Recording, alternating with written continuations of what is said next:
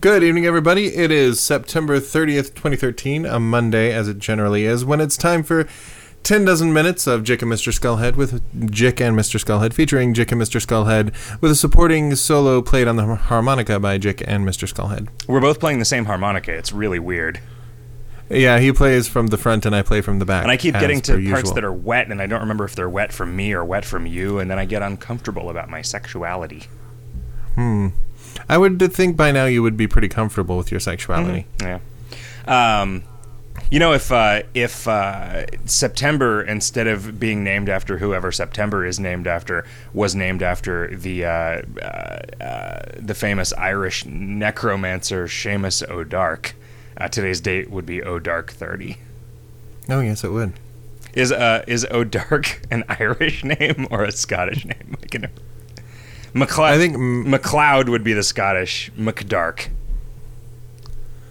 Darkwing Dark. Scrooge McDark would be the Darkwing Dark. Duck Duckwing Duckwing McDark. I have a problem.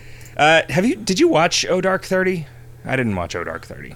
No, I don't care. Oh, is it Zero Dark Thirty? Yeah. Okay. The the pilots would always would always use the phrase "O Dark 30 and so that's that is to me the like slang term for way the fuck early in the morning. I think that we should make uh, the lightest beer imaginable and package it in 40 ounce containers and call it Zero Dark 40. Okay. Yeah. Like it's like it Coke Zero, like it doesn't have any calories because it doesn't have any alcohol. well, I was just thinking like the lightest color beer you could brew. Hmm. Okay. So there's Zero Dark in this 40. Oh, gotcha, gotcha. Excellent. yeah. Um, what- No, I mean like I would be marginally interested in reading like two pages about how they captured Bin Laden, and really uninterested in a movie that seems like it was mostly fictional. yeah, I mean, I don't. Even if it was, even if it was footage that was that was narrated with incredible levels of detail about it, I still kind of don't. You know, I want them on that wall. Don't get me wrong, Mister Skullhead. I I, I might even go so far as to say I need them on that wall, but I just don't. You know, army guys kill people so that I don't have to, and I'm okay with that. They hear about it so that you don't have to hear about Yeah. it. Yeah. Fair enough. Um, hey, you know what I'm about to do? I'm about to Are open. gonna- Uh, I'm about to open uh, on an empty stomach. This is probably a terrible idea, but I'm about to open my second beer of the evening uh, using a, a custom forged bottle opener that was made by our listener slash blacksmith Pobblebonk and sent to us. Yeah, I need to find mine. It got. I know that it came back with me, and it got packed in the suitcase somewhere.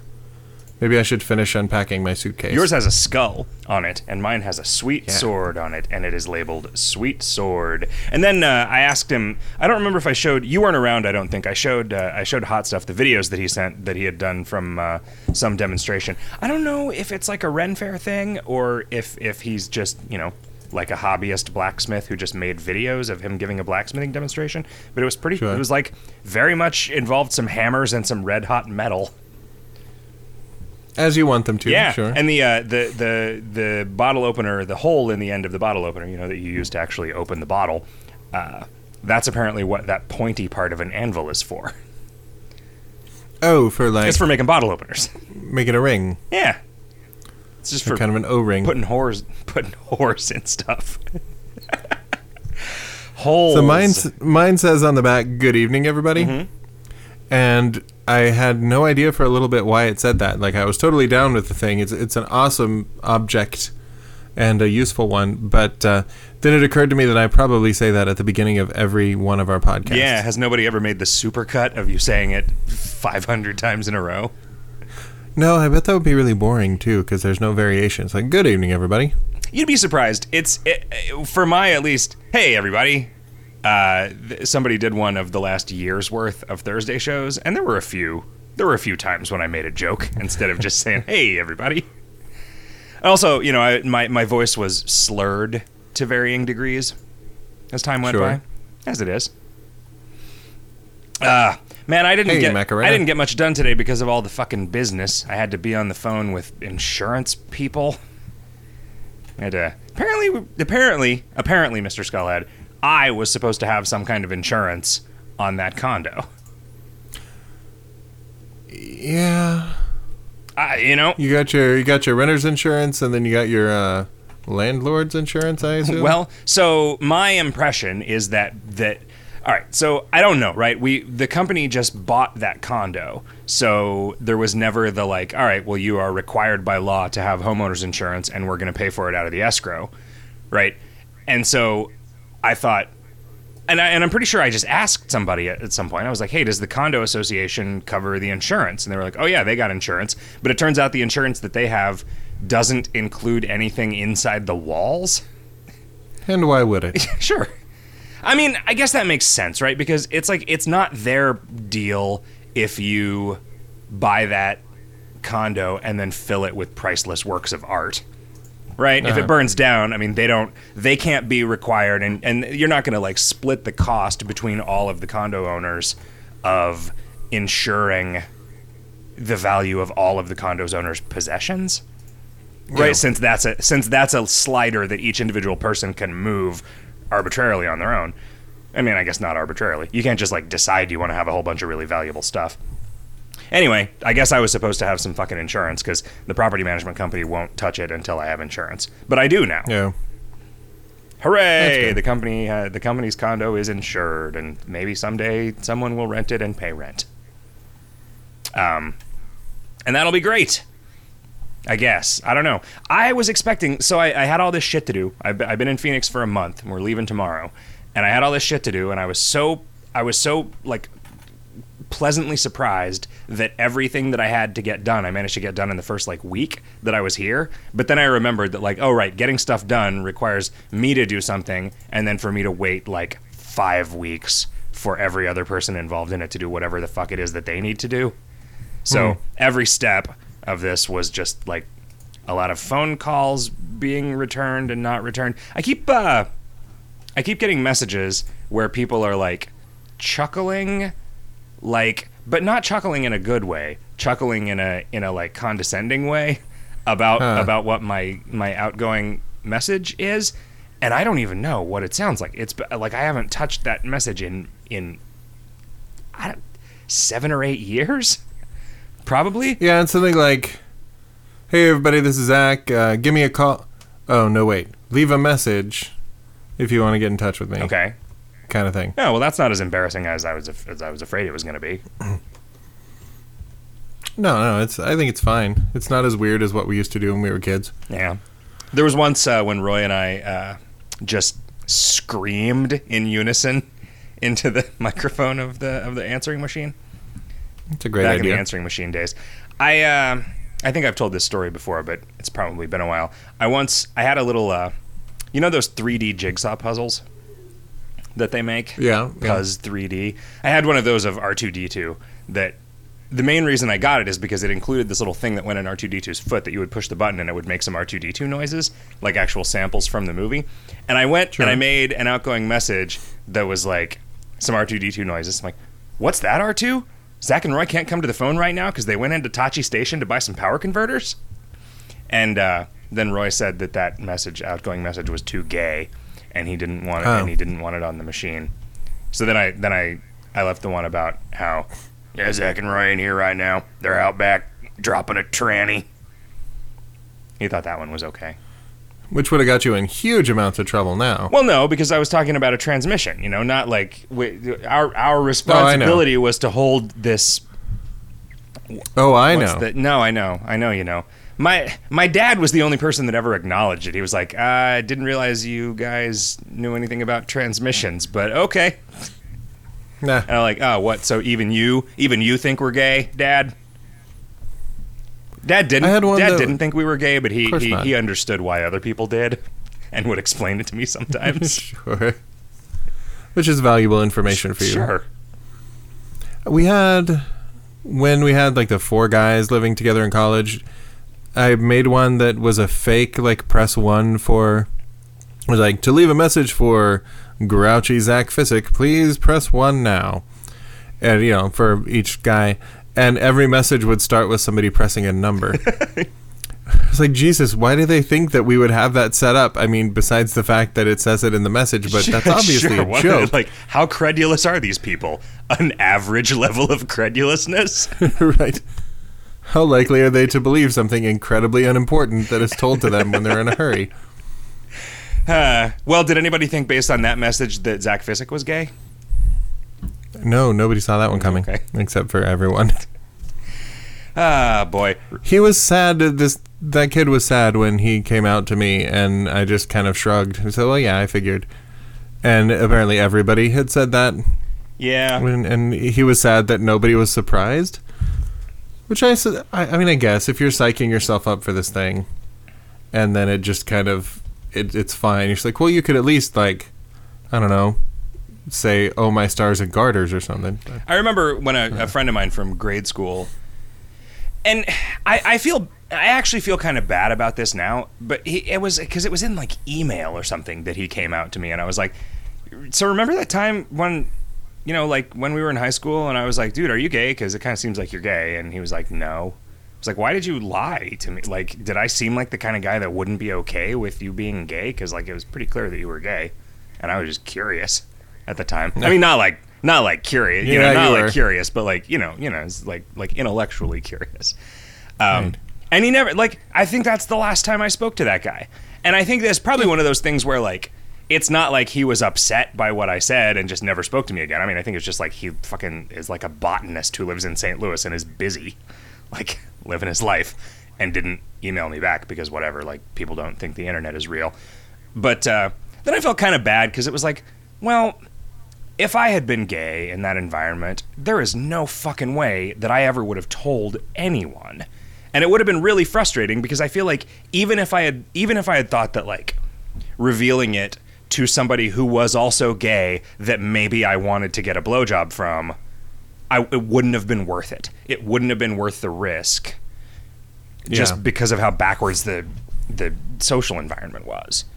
And you know, so then like lo- lo- looking back on it, I feel I feel like no, if, like of course he didn't tell me.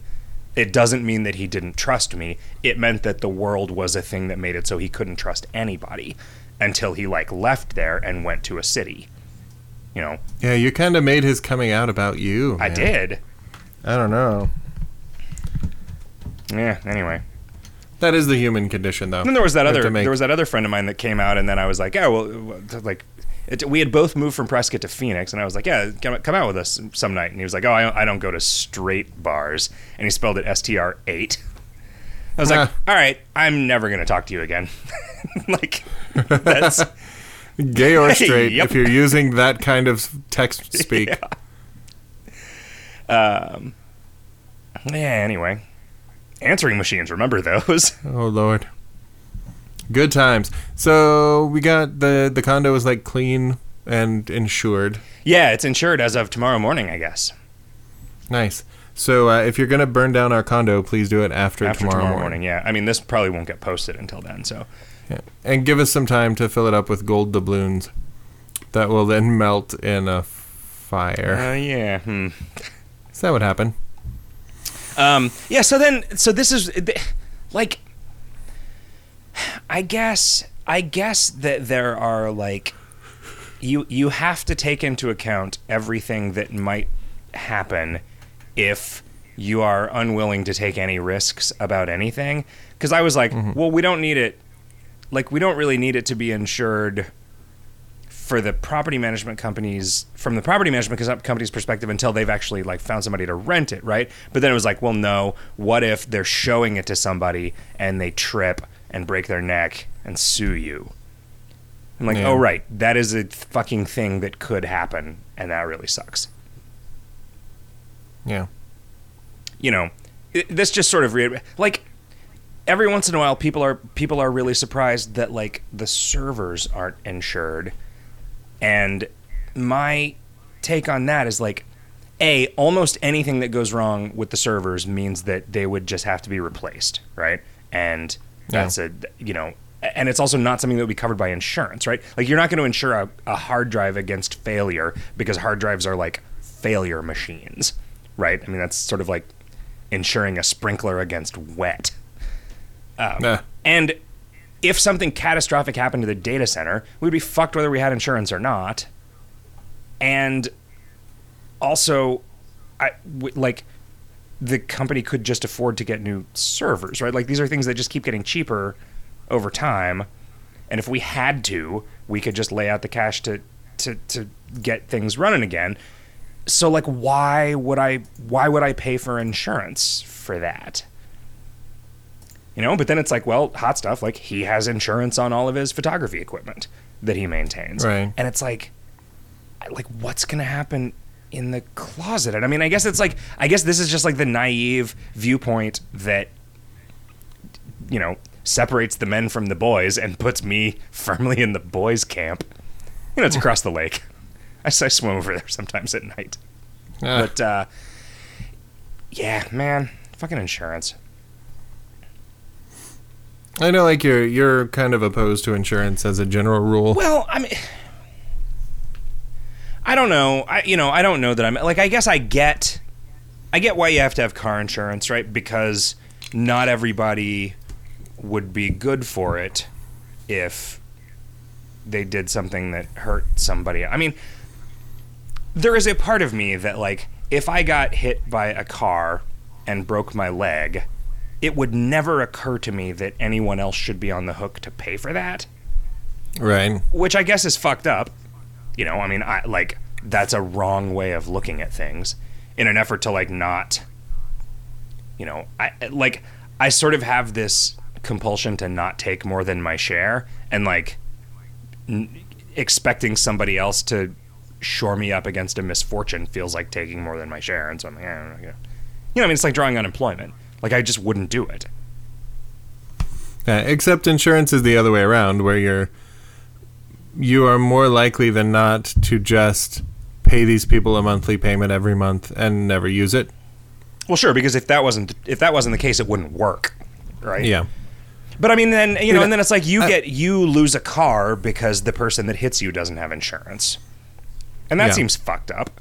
But I mean, I guess that's the thing. Like, you didn't have the kind of insurance on your car that would have made it so they just handed you a new car because that kind of insurance is really expensive. Yeah, let's see what happened with that car. I mean, I thought Well, I thought you were required. Like, there is some requirement to carry insurance for uninsured or underinsured motorist, which I think is Yeah. there for That is for more of a medical- like yours. Yeah, but it's on like yeah, it's not like a So it convenience. wasn't for the it's not like a actual property. thing, right? It's like that's like a that's like a life and Yeah, death. this is going to ruin me unless I sue somebody. Yeah, like my insurance paid out the current value of that car minus my deductible, which just about covered can like completing the payoff of the car. Mhm. And if I had had the deductible from the like the person who hit me should have had to pay my deductible and use their insurance, but the per I ended up having to pay that thousand dollar deductible as my car payment for like three more months. So I mean that that actually just happened on a because car you that had a, doesn't exist. Because you had a shitty car loan, right? Like because you, you Yeah, I was owed- upside you down in the more car. than the car was worth. Ah, okay. I mean, like, and well, that's I'd- like the- I had I started out owing way more than the car was worth, and by the time that accident happened, I was I owed exactly what it was worth, and then I you know they paid that less a thousand dollars. right. Yeah. I don't know. My insurance company kicked some ass though. Um, when we got into the accident on the freeway with Ollie a couple of years ago, the driver was a 16 year old, 17 year old who had a permit, and his the guy in the passenger seat was driving on a suspended license. So he like it was illegal for him to be driving, but that didn't really help me, except that the police immediately believed my story over his. Oh, good. And my story was true. I'm not saying, but Right, it was, it was- it was told by a white guy. Of course, it was true. he was a white guy Oh, okay. too.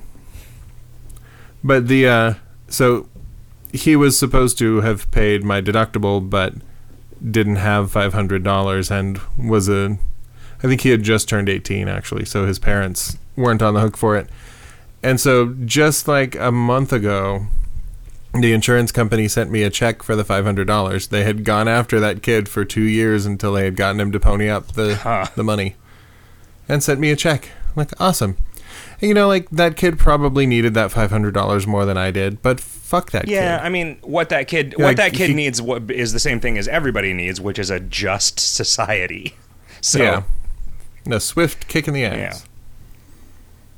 Yeah. yeah, I mean, No better time than when you're 20 to learn that your actions have consequences. That a moment of inattention is all it takes. All right, a moment of being in a car with your dumbass friend and changing lanes into a like guy in his mid 30s with a kid in the back seat. Like you don't get a lot of of sympathy from the cops. Did you give him a talking to? I didn't I didn't trust myself to come near him. Good. So when when we parked our cars and were waiting for the police, I just stayed with my car. Hmm. because I was a little angry. I so I found the, the only time that I ever was in an accident that was somebody else's fault. Um, it was when that, that guy, he's probably like a 25 year old guy, uh, rear-ended me at, like I stopped, and he told me like I totally understood where he was coming from because I stopped at a place where they had very recently put in a no right turn on red sign, and I was like, eh, God damn it! There's a bunch of traffic. I can't just ignore this because I don't want to get a ticket. And he just like plowed into the back of me, and he was like, you know, we pulled over, and he was like, "So I I thought you were gonna go. I was like, I know it was illegal for you to go, but I thought you were gonna do it. And I was like, yeah, I.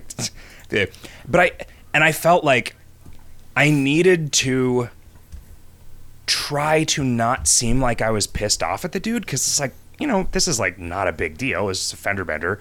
Like, your insurance company is going to pay for this. It's going to be more expensive for you. Like, you don't need to get yelled at by some dude that's 10 years older than you for no good reason. Like, but I, but I couldn't, like, I feel like he would have reacted the same way whether I had been really mad or not. Yeah. Yeah, so I don't know. Uh, what have you been up to? Oh, you know. I don't know, man. Like we went to the Renaissance Festival again Jesus on Sunday Christ, man. or Saturday. Saturday? How- Saturday. Twice a year Okay, cuz everyone we know is there. okay, okay, And if we want to see our friends, we have to go there. okay. If you say so. And there's there's mead and fire. Meat is gross and fire is dangerous. oh, mead is great. Meat is not great. See, the thing is, you think that I'm exaggerating or joking when I say almost everyone we know is out there working, but if we were just to stay in and try and find a friend who would come hang out with us on the weekend who's not at Fest, our pool to draw from would be, I think, two couples. Hmm. And you don't want to burn out your only two couples for six weeks, so you go to the fucking Ren Fair. It's also fun. Is that a thing? And we get in for free. Is that a thing people do on the weekend? They try to find other people to spend time with. Some people do. Huh. People with friends. I guess that explains why my girlfriend is always way busier than I am on the weekends. Yeah. No, I mean like it wasn't a a spectacular, you know, like I was to say before you were all that That does, that does sound like me. that is so your mannerism. that uh it, there's not really anything to report. It was the Ren Fair, and we went and had a lovely day. Did Ollie talk to the fairy lady? Well, not talk. He did to. talk to the fairy lady. Talk, right? Nope. Uh, we bought one of her books, uh, one of her little photo books, so that we could always think about her even when we're not. Are you there. afraid that one of these years she is going to trigger a very bizarre sexual awakening in him? I don't know. She's triggered a bizarre sexual awakening in me. Oh yeah. Yeah, I- I'm straight. Apparently, are you making uh, Are you making your wife cover herself with leaves and shit? she has to wear wings, and instead of moaning with pleasure, she can uh, only play on a little flute. There's like a like some sort of xylophone off to the side of the bed with the, the vibrations play random xylophone notes. Hmm. Um, so, if you were to pick one fictional character that you would choose to be the fictional character that prompts the sexual awakening of your son, uh, what do you think? What do you reckon? hmm. Twilight Sparkle. No. I don't know. Mine was probably either Jennifer Connelly in Labyrinth or uh, Mia Sara in Legend. I think either of those would be fine. I barely remember the girl from Legend. She was sort of central to it, right? But Yeah. but but but Well, she wasn't like, like she was sort of the least interesting thing. Like she was just the normal person. because she's the like she's the embodiment of innocence, so she is boring. Until she goes dark and has the like plunging neckline dress on and is, has the black lipstick and shit. Now, see, that seems like the kind of thing that would have been right up my alley. I don't know where that whole goth thing came from deep in my psyche. Maybe it was that. Do you have like a frontalocian love of goth girls? Um, you know, his is different because he. I feel like he will get excited with. Like, my ideal goth girl is a much more. Just a dark version of traditional attractiveness, whereas his is like the more fucked up facial piercings and segments of her head that are shaved, the and tattoos, the better I see. um, which is not that's you know I don't know that's not a, that's not a thing. I don't mind I don't mind some tattoos, but like that's sort of like a vacation and not a not a place I want to live. You know, I'm talking about like a lot of tattoos or or like a lot of weird piercings or whatever. What I'm saying is that I will fuck a girl with a lot of tattoos, but I will not date for long term a girl with a lot of tattoos. what if she starts out with uh, no tattoos and then gets more and more the more that you hang out with her? Uh, I mean, I've yet to that wouldn't that. be the reason that you broke up with her. You would break up with her because she got too old. For That's probably true. Um, no, I don't know. You know, I think that I, I have actually never. uh, Maybe you know, maybe it's because of my because of my um, my voiced or or or in my mind concealed, but obviously not concealed. Uh, suggestion that maybe you don't want to get a bunch of tattoos if you want to keep dating Uh. me. But uh, I don't think I've ever dated a girl that has has gotten a tattoo while I was dating her. Hmm. I'm trying to think if I've ever dated for long term a girl. I guess my ex wife didn't have any tattoos. That seems weird. She seems like the kind of No, she seems like the kind of person that has some stupid tattoos. No, she didn't have any tattoos. She had not a single No. one. But she's the only one I can think of. Um, lot of uh, you know, a lot, lot of just like sort of small, one on the small of the back or one on the ankle or whatever. Yeah, no tramp stamps. Trying to think if I ever dated a girl with a tramp stamp. I don't think so. Hmm. I don't think I like the term tramp stamp. Yeah, I don't. I mean, what do you it, like? It, it. There needs to be a word for that. I guess you know, a tattoo on the small of her back, but that's Right. too cumbersome, which is why a slang term arose. But I like the the German, which is which translates to ass antlers. ass antlers. That's pretty good. Yeah, specifically for the tribal kind. I don't know where the I don't know where the goth girl thing came from. Like I I can kind of relate to the people who are like, "Oh, Princess Leia, sexy." You know, in, in Return of the Jedi, but I think I was a little too young for that to Hmm. have really registered with me. You should uh, you should watch Legend again and see. oh, maybe I should see if I get a boner at a Yeah. specific moment. I'm afraid that it will be when Tom Cruise makes the cups uh, on his fingers. Probably. What do they drink out of those cups? D- some sort of jungle wine? Fairy juice. I don't know. Maybe it'll be you know like a, a jasmine or a, an Ariel that gives him his awakening. yeah, you think? Because I also remember like being very aware when Ariel is turned human that she's not wearing any clothes. Mm-hmm. I am also kind of a perv and have been forever. Yeah. So there's that. I, uh, you know, you know, a jasmine is okay. That that that com- combination of complexion and hair, it's all right. The uh, death in the Sandman comics, for my money, Well, she's she's just adorable. and I didn't, uh, you know, I didn't, but but uh, but not like fucked up, right? Like a goth a goth girl that's not like all fucked up looking. Yeah, and like, and she's cheery. You know, like a chipper goth, I can go for. yeah, like a Hallie. sure, yeah, yeah, exactly. It was good to see them. Hadn't seen them in a while. Maybe not since their wedding.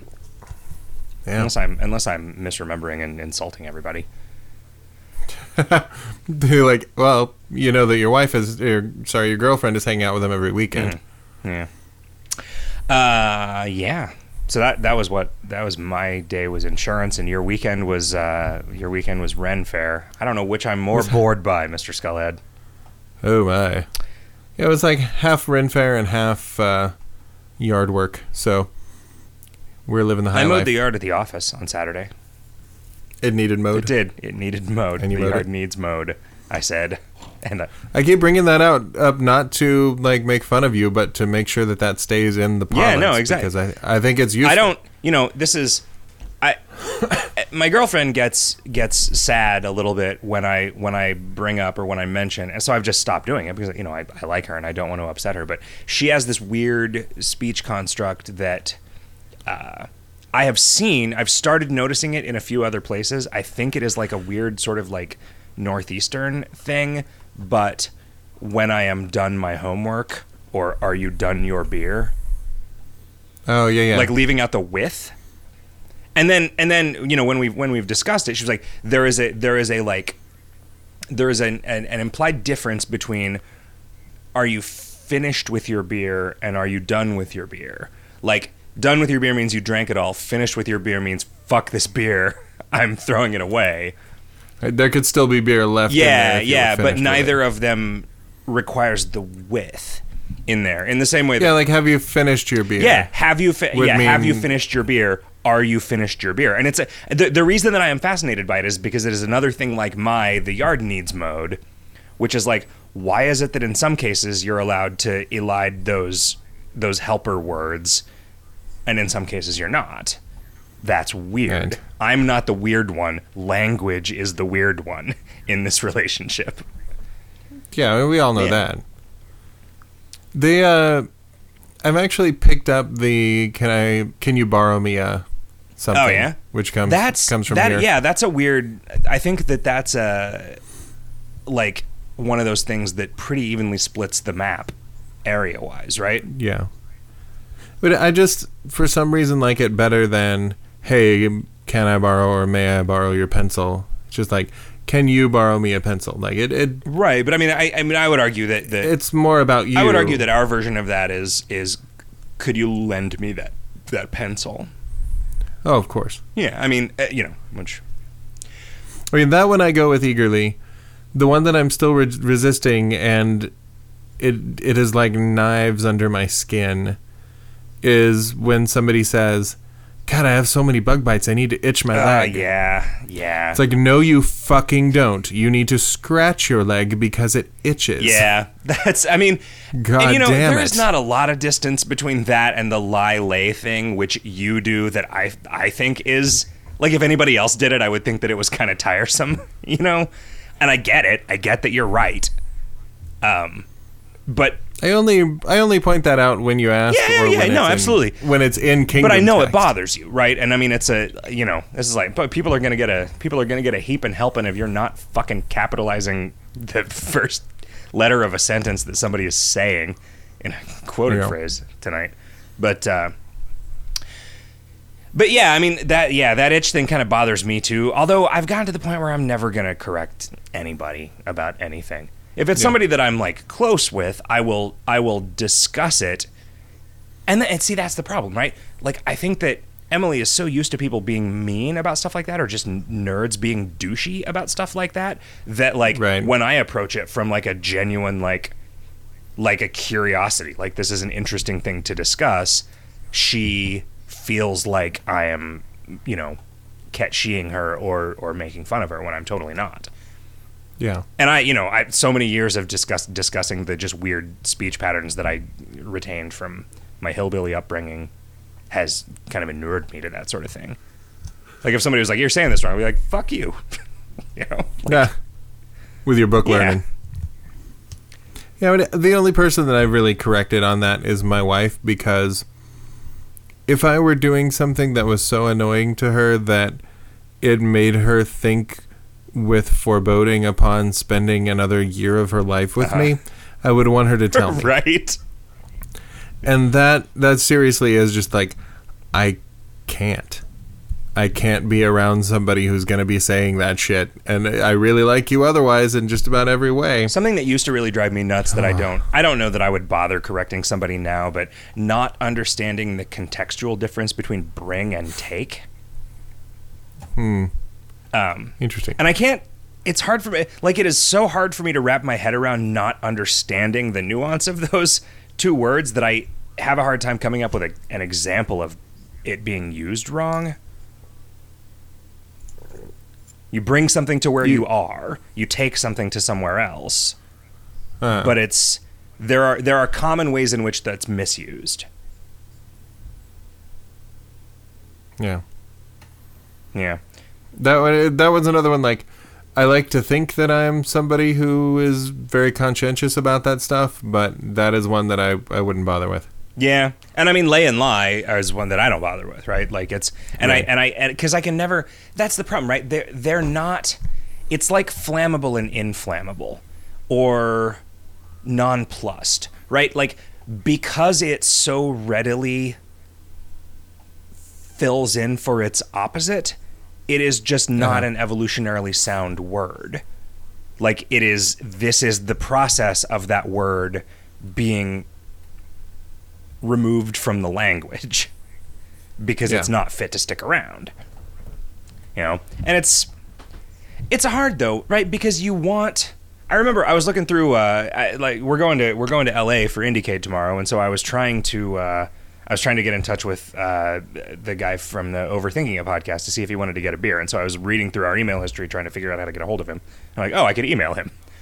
Um, but we had had this conversation about like there was one episode of the Overthinking It podcast where they talked about kind of like dictionary prescriptivists and like basically the the thing is like you don't want to be a dick about this, but you want someone to be a dick about it, right? You want you want there to be like acknowledgement at least among the people who care about language that these things are by some definition of wrong, wrong as usage.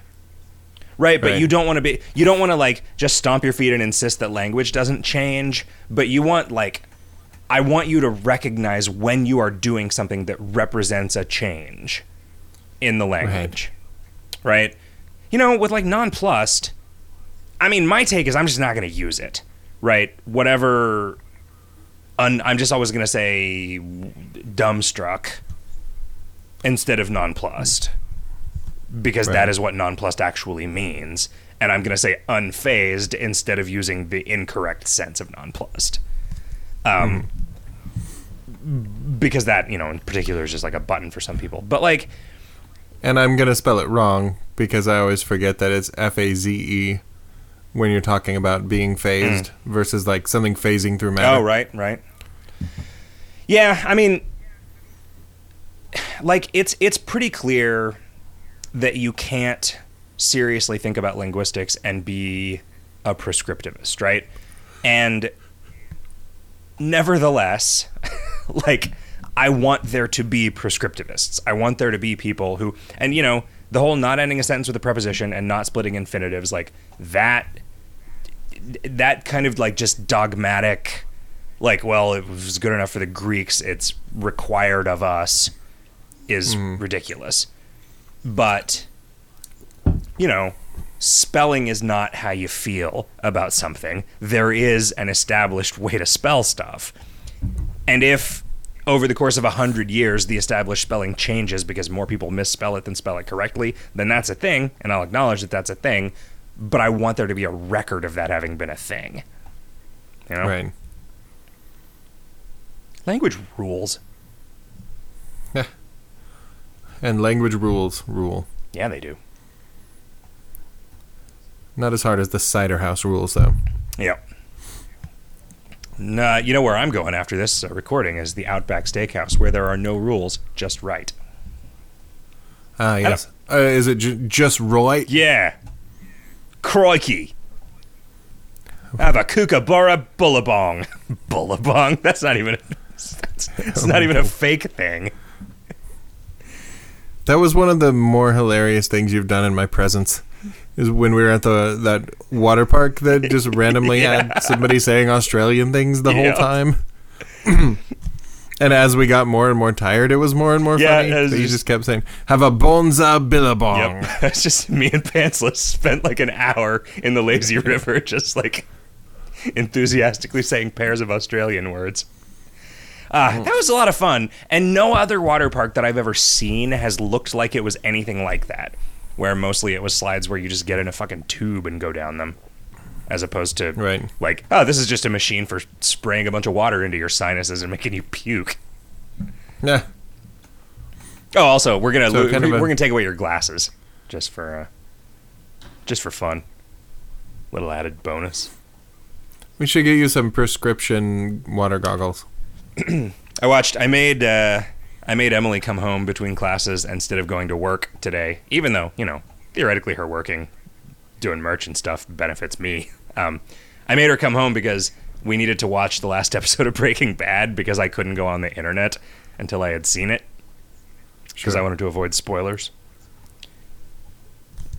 Did you I did. enjoy it? Should I should I watch the series now that it's complete? Um. I will. I will probably. Yeah, I it. think you. So it's I like things that are good. The, it is it is good, but it is it is dark in a way that I don't know. Like it's it's hard to broadly recommend the series because it doesn't start out as dark as it gets.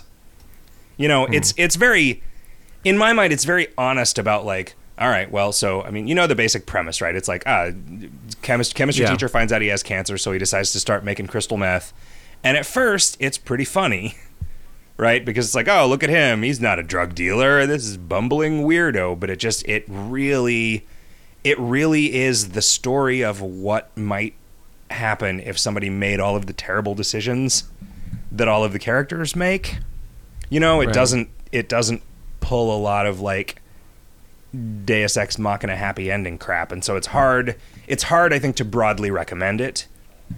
Um, Huh. so I know like like Roy and and Hot Stuff, they don't they don't think of Reservoir Dogs as being nearly as good a movie as I think of it as being because they were really put off by the by the Michael Madsen ear cutting scene. Oh, I was horrified by that scene, but I still think that's an amazing Yeah. movie. Like I, I'm okay with you know, like I I do a horror movie podcast once a week. That's yeah, I'm fine but that's with funny, right? Right? I mean, it's hardly some of it. Some of it is like that is a. There is definitely a divide in the genre. yeah. I mean, some of them are the movies that earnestly grisly. Yeah, like the difference between Is it? fuck yeah, that dude got hit by a car and oh fuck, that guy got hit by. Isn't car. Ernest Lee Grizzly that guy that always plays the drill sergeant? yep. Uh, when he's not going to camp. It really bothers me when Ernest goes to. I'm just gonna keep getting up on old jokes of yours that I like. Um, so, ah man, remember, were you around in de- in Dev today when we were talking? I don't remember where I learned this because I could have sworn that Riff told me it, but uh, the the the same guy that made the Maus comic book is the guy that made Garbage Pail Kids. Learn that. Did you already know that? No, I just learned learned today. it Okay. today. Who the fuck was I talking to? Like, I only have like four friends. Like, I don't understand where I learned this if it wasn't from any of the people that are my four friends. Um. So yeah, that was that was pretty crazy. He also, uh, I forget, I forget the name of this, but it was something like the, you know, I'm gonna find out. I'm gonna, I'm gonna Wikipedia Art Spiegelman right now. Art Spiegelman. I'm gonna rely on this autocorrect to teach me that I don't know how to spell Art Spiegelman. He was committed for a while as a result of excessive LSD use to a place called the New York State Inebriate Asylum Yes. um, later known as Binghamton State Hospital. It was the first institution designed and constructed to treat alcoholism as a mental disorder, which seems weird that you put somebody there for doing a lot of acid. But this looks like full on like gothic horror fucking asylum. Like it, it looks like a it looks like a like a sort of a, a palace. It was built in the 1800s, made of stone. You know what you don't get a lot of nowadays? A fucking like asylum. Like when's the last time you saw something that took place in an Just probably- asylum? Probably for the You think? best. I mean, what do you? It's just like Well, either that or they just wander around, you know, shitting on the sidewalk, right? You'd be in an mm. asylum. Do you think it would be worse, like, if you were a crazy guy that heard voices and you just went around sort of muttering and trying to scrape the spiders out of your eyes? Do you think that taking away your freedom and basically putting you in like a prison where they fed you and kept you out of the elements and kept other people from hurting you would be a net loss of quality of life? It's hard, right? Because who's going to be the one that makes that decision? Yeah, because the tricky thing is if it's not somebody who needs to be been to be locked up, then yeah, it's no good. I mean, that's the thing. I feel like there's a lot of people.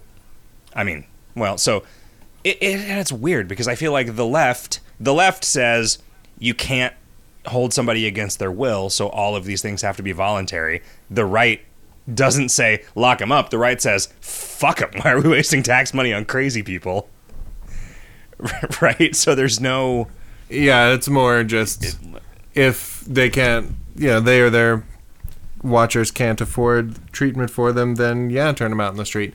I mean, that's kind of what they did during the Reagan era, right? Yeah, I mean, although the more I learn about that, it seems like that was really only in California, and I don't know if other other states just because it was not.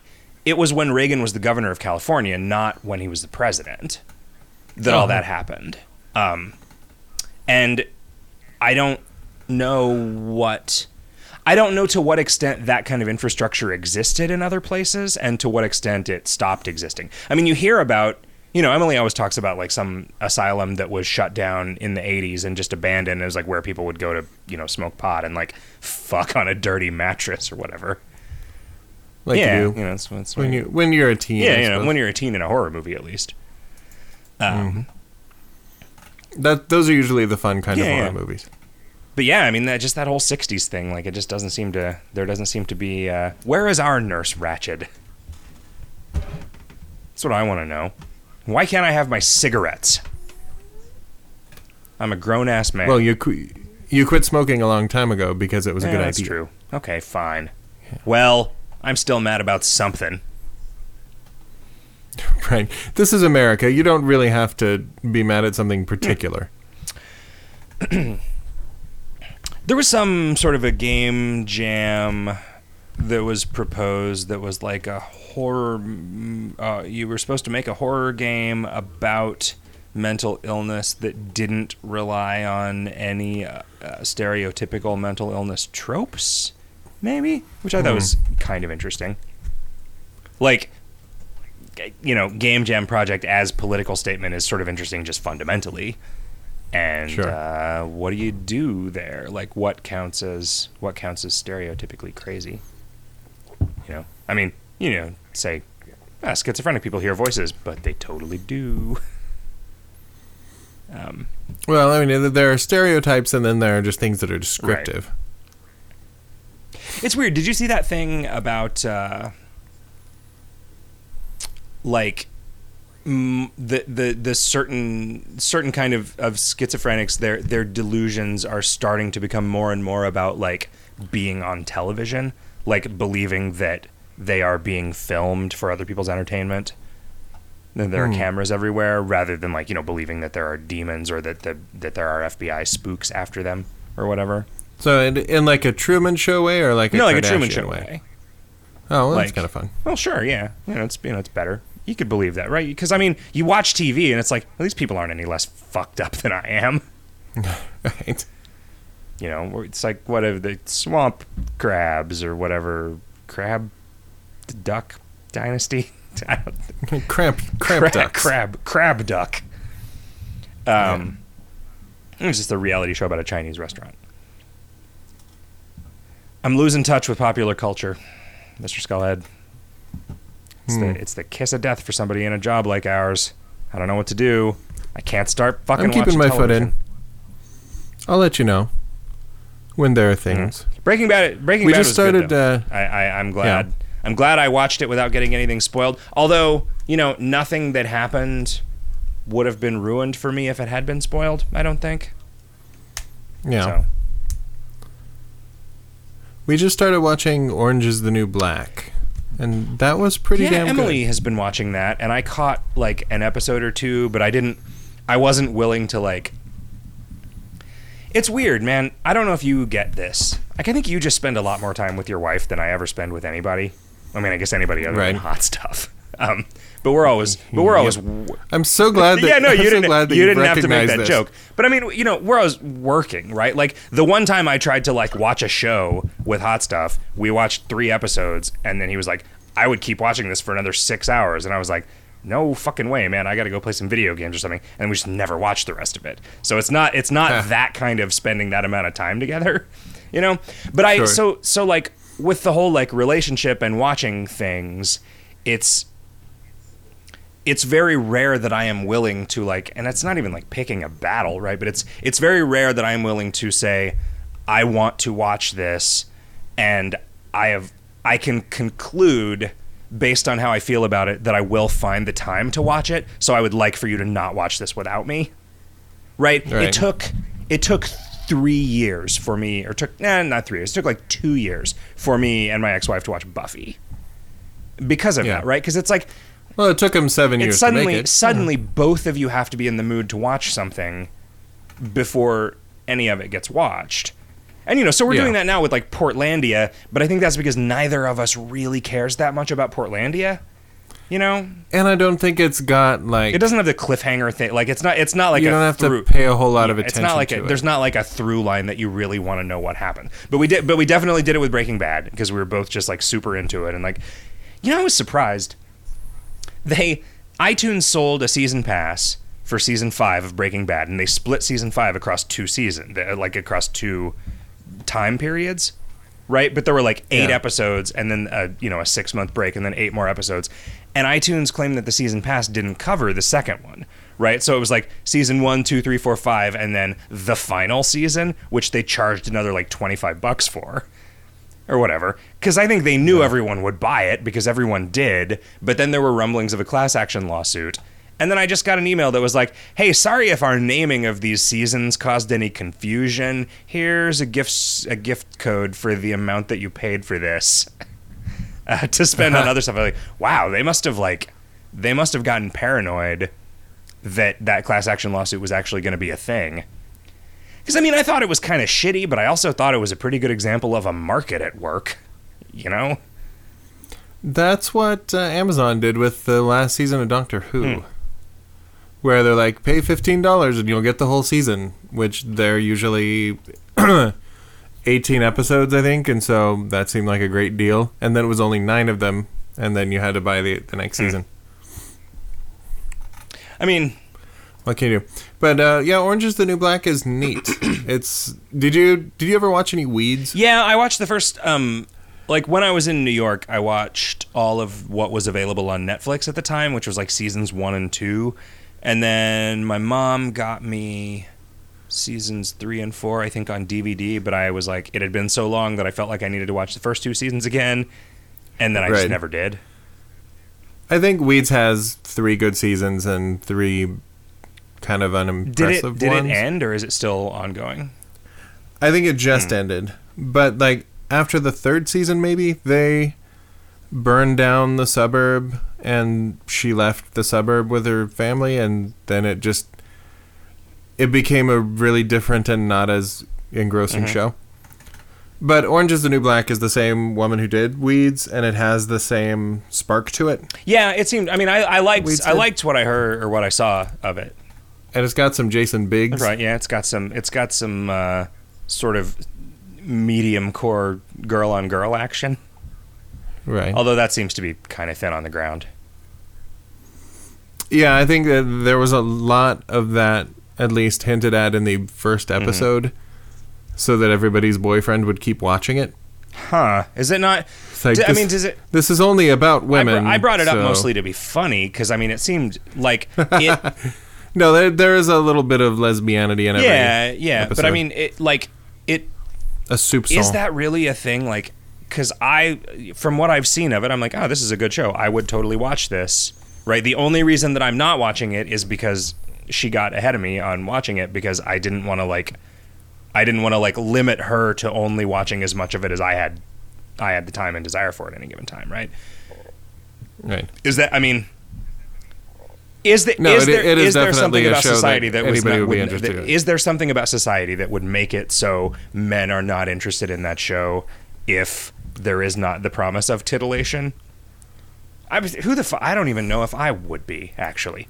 Now that you think, I mean, like if all those girls were ugly, I don't know that I would maintain the same level of interest. Hmm. That sucks.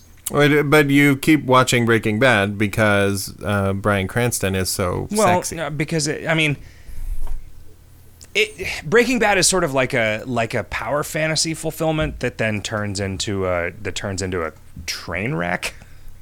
You know, Right. which both of those things are fun to watch, Hmm. and it's like it's appealing to just like watch dudes being badasses. I think it's probably just as appealing to watch women being badasses. Yeah, I mean, like I could watch a more lighthearted Oz, say, that is about dudes in prison, and there are some people who, some dudes who don't know what's going on because they're brand new, and there are some people who've been there a long time and they know what's going on. So, like, this one is just as intriguing.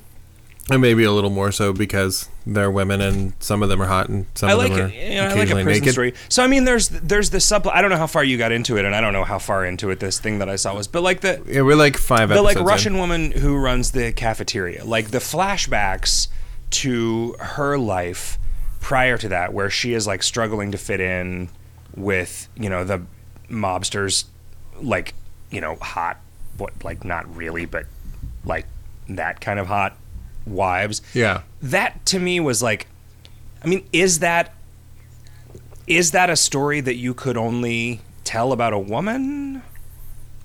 Like is that that when when like I yeah, don't I don't think I don't so, I don't think so either. And and and that's what like it's like no that's that's like a that's just a story about insecurity. I mean it's framed in a in a specific like it you know it, it is happening to women and it is maybe like the, the the sort of like minor flavor of the extrinsic motivations wouldn't make as much sense if it was a male character, I guess. But like, no, that's just a story about somebody trying to fit in and failing, and then you know some bad shit happening to them. Like, yeah, Yeah. I don't know. I mean, it, it's It does a neat job of th- of pulling in people's backstory without being like exactly on the nose.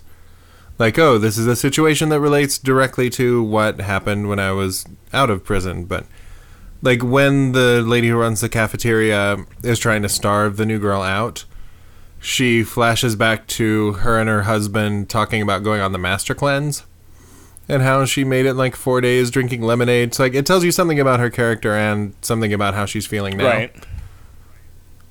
It's cool. I recommend it. Although you know the way we watched it, we watched six episodes of it, and maybe could be months before we watch any more Yeah. of it. It was good though. Man, I got fucking. We'll get around the wire spoiled for me on. Pre- this sucked, man. I was kind of half falling asleep while we were watching Portlandia, and I saw that there was some text on the screen, but I'd sort of like snapped back, and I'm like, ah, I didn't read that. Whatever. And then apparently, what that text was was, "Hey, huge fucking The Wire spoilers in this skit." So then I watched the skit, Wow. and it was ah, I was like, fuck. I mean, it's entirely my fault. Like they tried to warn me, you know, but. Ugh, man. Although, you know, if like it's one of those like Snape Dumbledore things or, you know, like like whatever. R- Rosebud kills Eris. Uh based on jokes about it as a like canonical spoiler, I basically could have guessed the spoiler, but then like they just drove it into the ground by adding more and more detail to it. It was like, God damn it! Like that's ah, it's actually not okay. I still think the worst mindfuck was when something awful ran there. Hey, we just got a copy of the new Harry Potter book, and we don't want to say anything about it, but Dumbledore kills Hermione.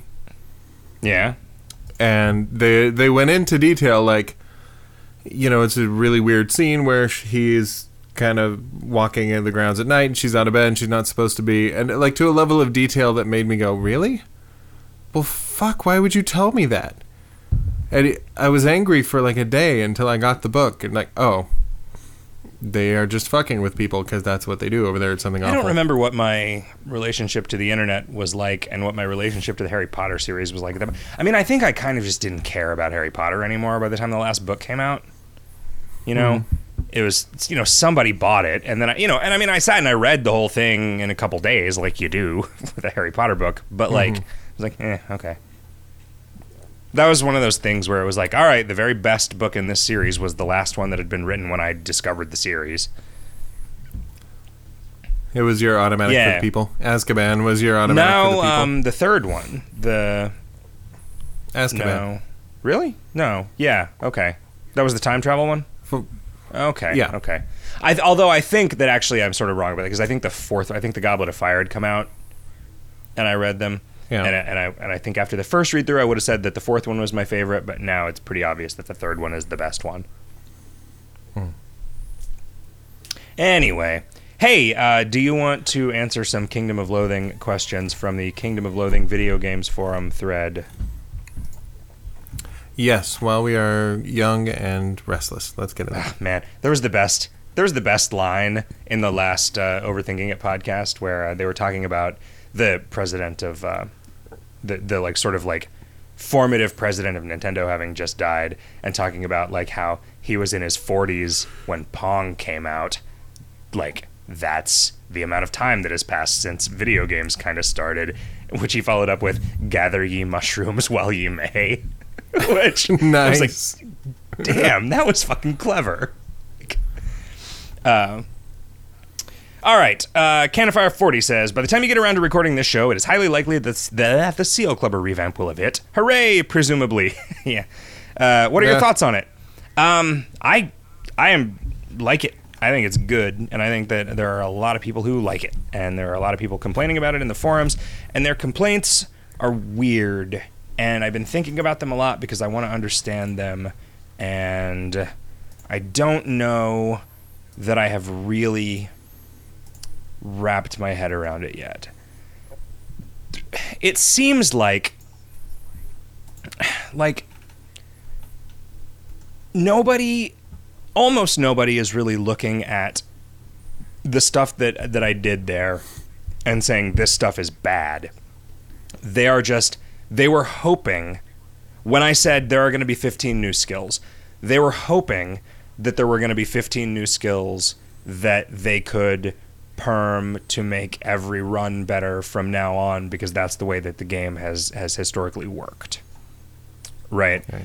And when when it didn't work like that, when, you know, perming perming a lot of those seal clubber skills just means that, you know, 9 of the 16 9 of the 15 whatever. Perming any of those 9 means that you will have earlier access to those skills on future seal clubber runs. Um they don't it's it's almost as though a lot of the people who are complaining in that thread feel like doing stuff that is not specifically geared towards what their view of what Ascension was for and their view of the ways in which other aspects of the game played into the fundamental Ascension mechanic somehow like invalidates it. And I don't hmm. get that because in no way with and I mean I think the noodles thing is the problem, right? The noodles thing is in the entirety of the problem because in no way other than that are you worse off than you would be if these skills if the new skills just didn't exist at all. Right? And that's that's the Yeah. that's the thing that I don't understand like it's like I don't like this thing, so th- everything sucks. right? It's not Uh, well, I think it's the like this is not useful for me, and I'm going to express that by saying this is not useful at all for anyone ever. But it's but I mean that that I kind of anticipated, but what this seems to be is like this is not useful for me, therefore the entire game is going in a dangerous direction. Somebody somebody Yeah. compared it to the fucking Star Wars Galaxies NGE. I never imagined I never imagined that it would go that far. You know, and it's, it's like it's not going to get any traction because if you actually sit and think about that comparison, like any person with their fucking eyes open will realize how absurd that is. But like, um, Cannon Fire 40 continues. What was the design process like? Um, I took a bunch of post-it notes and I wrote. These are like these big post-it notes that I reserve for these. Uh, they're like three by five or four by six. They're four by six post-it notes. I wrote the names of all of the Seal Clubber skills on each of them, and I put them on my whiteboard, uh, arranged by level. And then I looked and I said, okay, well, every level I want to have at most one passive skill. So there were a few things that got shuffled around. There were with Seal Clubbers in particular, they had a lot of skills that were just like, here's a version of this skill, and then here's another version of the same skill that's basically the same joke and just the same number with one added to it or whatever. Which was a thing. Like that's you know, the Seal Clubber skills were the very first skills that I ever designed for a video game ever, like nine years ago, and so they were kind of the weakest, I think. And, you know, it's like, yeah, okay, this is pretty boring. You don't really get new shit you can do as you level up as a Seal Clubber. And a lot of the joy in leveling up in an RPG is getting new shit to do. So my goal was to, like, all right, I just want to give people a bunch of new actions to perform. And I wanted to not not do it in such a way that established like this crazy amount of power creep, right? I didn't want like I, I was okay with adding like maybe three skills that would be valuable or at least situationally useful in an ascension context, no matter what class you were, right? So, I mean, something that something that people have not yet that it has not yet occurred to them to start bitching about is that a lot of the self buffs are going to get wrapped into this like whole facial expression thing, which is just a category of mutually exclusive self buffs. Because I think that something that Boris demonstrated was that having a set of mutually exclusive, powerful skills that you can use one at a time is fun and interesting and it lets us it lets us make things really powerful without like multiplying that powerfulness by the number of things that there are which is kind of a problem yeah. with ascension right like ascension when it was rolled out was like oh yeah this is great and when we thought, well, what happens when somebody just has every skill and every class plays the same? We were like, eh, it won't happen for eight or nine years, and then here we are, eight or nine years later, right? And it's like, yeah. oh well, okay. I mean, I, let's do something to address that, and this is that. Um, but yeah, the design process was like putting up those post-it notes, putting up a different color post-it notes with my ideas for new skills, shuffling them around, kind of moving stuff around, then eventually like writing up a a forum post for the forum that only the dev people can see. It was like, hey, this is my proposal. And then just sitting on it for a year because I couldn't, I got really hung up on how am I going to do this? Do I have to do all of the revamps at once? And, you know, I think that by the time I get to the third or fourth one of these, I'm going to wish that I had done them all at once so that all of the fucking vitriol in the forums doesn't ruin my whole three months rather than you know, just ruining like one week. But mm. it's, and, I, I'm overstating that anyway. Like, I, the reaction to this revamp in the forums is more confusing to me than it is depressing because I'm I'm trying to figure out like people who feel like this revamp is bad are just wrong and I understand that because I have I have faith that th- all of the thoughtful people who were excited about it are more correct than the gut reaction people who would probably bitch about anything anyway. But I want to know why. I want to understand the relationships between the things that I do and the ways in which they make people feel. Because that's the job, right? The job is doing things that make people feel things, right? Because we're entertainers. Right. And so I want to know, like, are there ways that I can present this stuff are there ways that I could do the same thing that would not create this feeling, right? Like, could this have been done in a way that felt like it was additive for everybody and that nothing was taken away from anybody? And I mean, there is a part of me that has concluded that, like,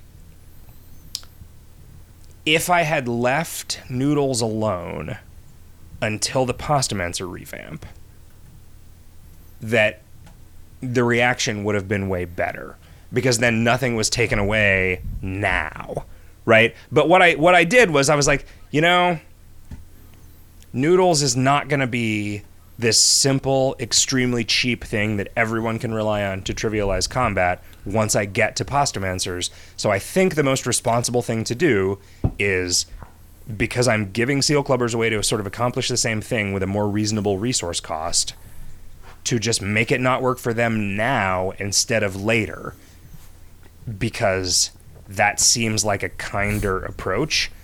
But I think that was probably the wrong thing to do.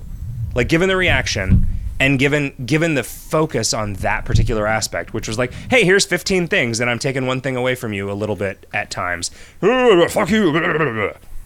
You know? Yeah. And if I had been a little shittier about it, people would feel better about it. Because I know what's coming, but they don't. Right? And if they're gonna if they're gonna be pissed off, they might as well be pissed off all at once than pissed off a little bit now and preaching doom and gloom, right? Uh, like it's that whole thing where I don't like the part of this job that is fucking politics.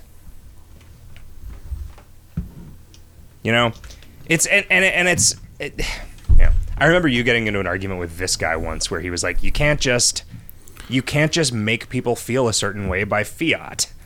And and I remember being on your side of that, thinking like, "Fucking yes, you can." Oh, okay. Yeah, that actually makes a lot of sense. Like, and and then uh, then there's just this shift, right? Like it just becomes this like, oh, well, this is why fucking this is why companies have PR people. It's to know shit like this. It's to do shit like this so that the creatives don't have to. And as much as you think, as much as you want to be above that, you know, there are. It's like it's like wanting to be above staff meetings, right? Shit hmm. Got way better for us when we started doing staff meetings. oh, And absolutely. like it was do- it was doing nobody any good for me to just like no i'm a fucking hippie. I don't want like what what's next? Everybody's got to wear a tie except on fridays? But like no no.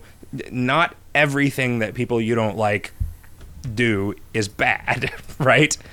And and that's the the the the, the politicking aspects of i mean i guess this is sort of like community management i guess Right. I mean, that, and like, and maybe that's maybe that's why all the community managers I know hate their job so much. Like, it, because it's all about just like trying to spin stuff that's like, hey, you know, you as a population are not necessarily going to know what's good for you. So we're gonna we're gonna take this thing that the people making this thing already decided is the way that they're gonna make it, but we're gonna spin it in a way that makes you less pissed. Right. And I mean, maybe the reason that that job is so frustrating is because it just doesn't fucking work, right? With an internet crowd where it only takes three people to just shit up a thread and make it overwhelmingly negative, you just can't do it. Yeah, I mean, I think in a case like this, when you have a lot of faith in your design originally, and we have had a lot of people whose opinion we trust sign off on it, you just kind of wait for everybody to figure it out. Yeah. I And uh, like that's not to say don't let this sting because it it, it always does, and you you just can't yeah. stop. I should have stayed out of the thread though. I mean, that's that's the thing that I'm learning is that when I shouldn't like defending yourself, going on the defensive is counterproductive. Right? Because Yeah. if somebody's if somebody levels a criticism against it that is factually wrong, it works better if someone else in the community comes in and responds to it than if you do Right. because you're the man. You know, and even even people who agree with the man can't support the man. And and that's you know that's a thing that I lose sight of because I'm like I'm all about the man. You know I'm like hey the man that's a thing I can relate to. Um, so you know I, I, I probably just should have stayed out of the thread because I, don't- I don't think I I don't think I helped. Except for the times when like somebody was somebody was wrong in a way that that no one else would have any way of knowing they were wrong, just like factual inaccuracies about the way that the code works or something. But uh, Right. not. I don't know. I feel like I didn't get like emotional in there really, but I probably just should have stayed out. Uh, Canonfire 40 says, Do you think that the other class revamps will be preceded by short world events? That'd be a really cool thing to do. So I asked, you know, like maybe a month ago, I asked Emily, "Hey, as a player, if you were like not a seal clubber, would you be annoyed if I did a thing where I gave all the seal clubbers a bunch of new skills and maybe your class was not necessarily going to get them for a month or two? And she said, "Well, not if I got something out of the revamp even if I wasn't a seal clubber like if you did a little world event leading up to it." Hmm. And I was like, that is a real good fucking idea. That is what I'm going to do. So yeah, I think that is what I will do. Um, and he says, "Why this shouldn't happen? You shouldn't have more than one of these. Sorry for the disappointment you're undoubtedly experiencing right now, which is the text that you get if you used if you try to use a second abyssal battle plans and not just make seal medals equip one only. Well, I didn't want you to fight that guy twice because I didn't want you to kill the guy twice because he had a name, right? And as part of a world event, I don't know. That's more real than you know, like you can kill the boss bat twice, and he has a name. It's, it's Far, Farl, G- G- Command. He does? Yeah, Farl Command. Oh, Farl Yeah. Gamanda, yes. That's Uh, yeah, that's why. So that wasn't supposed to happen. But I, uh, I don't remember. Oh, because I just made it a regular flag. Because I didn't know at that point like how long those things were going to stay around. I wanted it to just be a day, and I was like giving people an opportunity to talk me out of that, and then nobody did. So yeah, Hamfish says. First, I just want to say that I really enjoyed the Infernal Seal of Vision event. From what I've seen of the, uh, the revamp, you guys have done a fantastic job. Well done. Next revamp, you should add a wandering monster for the event, a revampire.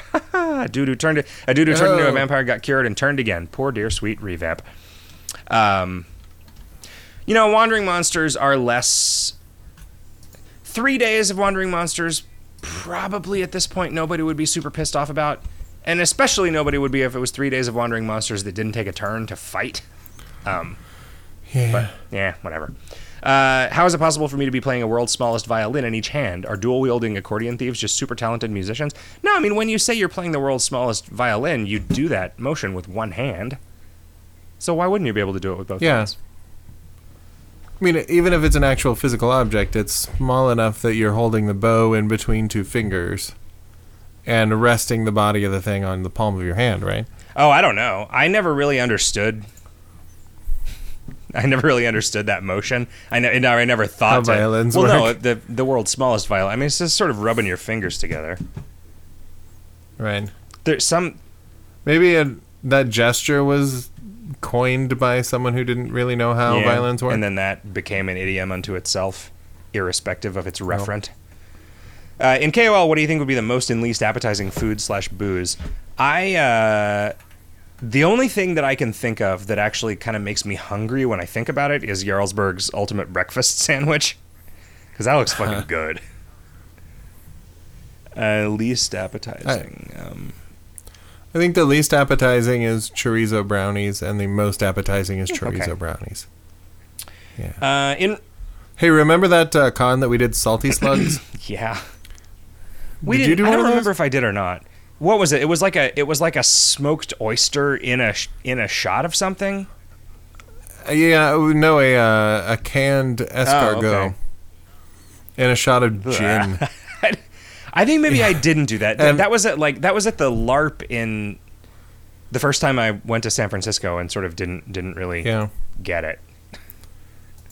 I wasn't going to do it, but then uh, Mick did one, and I felt that in order to keep face, I would have to do it if she was willing to. Okay. Because you know, like she's a she was a tiny little elfin sprite, and uh, here I was, this massive dude. I didn't feel Right, like I so could be afraid of something that she so she wasn't made a afraid little of. clay cup on the end of her finger and then put a slug in it. Yeah. Right. Uh, Hamfish says, in regards to crafted equipment being a bit weak, you could perhaps change the meat smithing spil- skills so that they, for example, added 10% damage or 10% damage absorption or some unique enchantments that aren't on many things, but only when you're using equipment craftable with those skills. That would give them a bit more of an edge without being overpowered, I would think.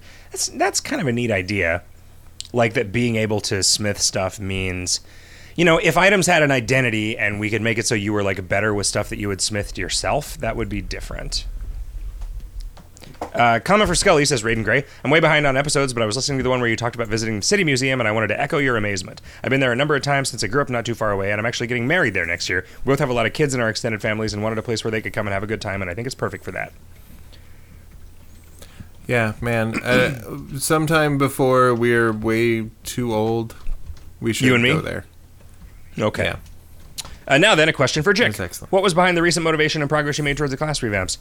Um, you know, I think I finally sort of had the insight of how to handle it on the development side. And I was like, hey, Chris, make this thing happen for me. And then he did it like a couple hours after I asked him to, which was that there is now a different version of the skills table on dev that people can opt into to use and we can just I can just make the skill using the normal tools that I use to make skills and they are only there on dev until I use this other script that sort of didn't work right, causing a little bit of last minute panic, but but we were able to fix it. Uh, but yeah, I don't know. It was it was just like, all right, I just gotta fucking do this, and then just deciding, you know, basically like the whole world event idea, being like, yep, you know, that's okay. That actually makes it a thing that people will look forward to the next one and not just be like, oh, when are you fuckers gonna get around to doing the next one of these? Um, yeah. Gordy says, "Can it be made possible to add multiple types of items to the store at once again? Is the one feature the new store interface lacks in comparison to the old one?" Uh, I mean,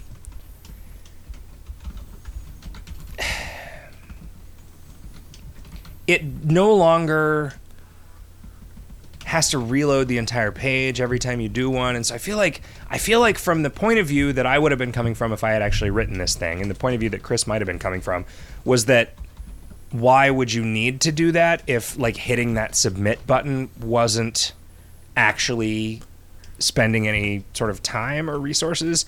But i recognize that that's not really the way that anybody else thinks about stuff like that. So i don't know um, I don't know how hard it would be to to replicate the old functionality. Because I mean, the thing is, if you if you did it, if you had if you were able to make like nine drop downs or eleven drop downs, select stuff and put it in there, and then hit the submit button, they would just all those drop downs would just stay there and go back to select an item, right? And I mean, I guess it's I guess it's fewer click. I'm not even actually certain that it's fewer clicks at this point. But yeah, I don't know. B.A. Takaline says, What do you think makes up the essence of KOL? To clarify, Magic the Gathering, as an example, not sure if any of you play, but follow me anyway. I don't play it much, but I follow it. Uh, one of the fascinating things about Magic is that it manages to constantly reinvent itself while also clinging to an inherent essence that makes it essence that makes it recognizable. Things like the five colors and the mana payment system. A Magic player from 10 years in the past wouldn't recognize any of the cards being played today, but they'd still recognize the game itself. 10 years in the future, after extensive revamps and massive amounts of added slash altered content, what would need to remain the same in order to still make the game recognizable as KOL? I mean, frames. Hmm.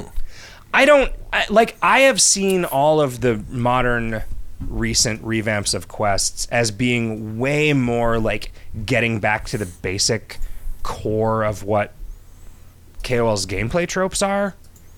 You know, because stuff hmm. got weird and esoteric and sort of masturbatory as the thing started being developed with an audience in mind as opposed to just on its own and i think that i don't know what do you what do you think what do you think kol is at its core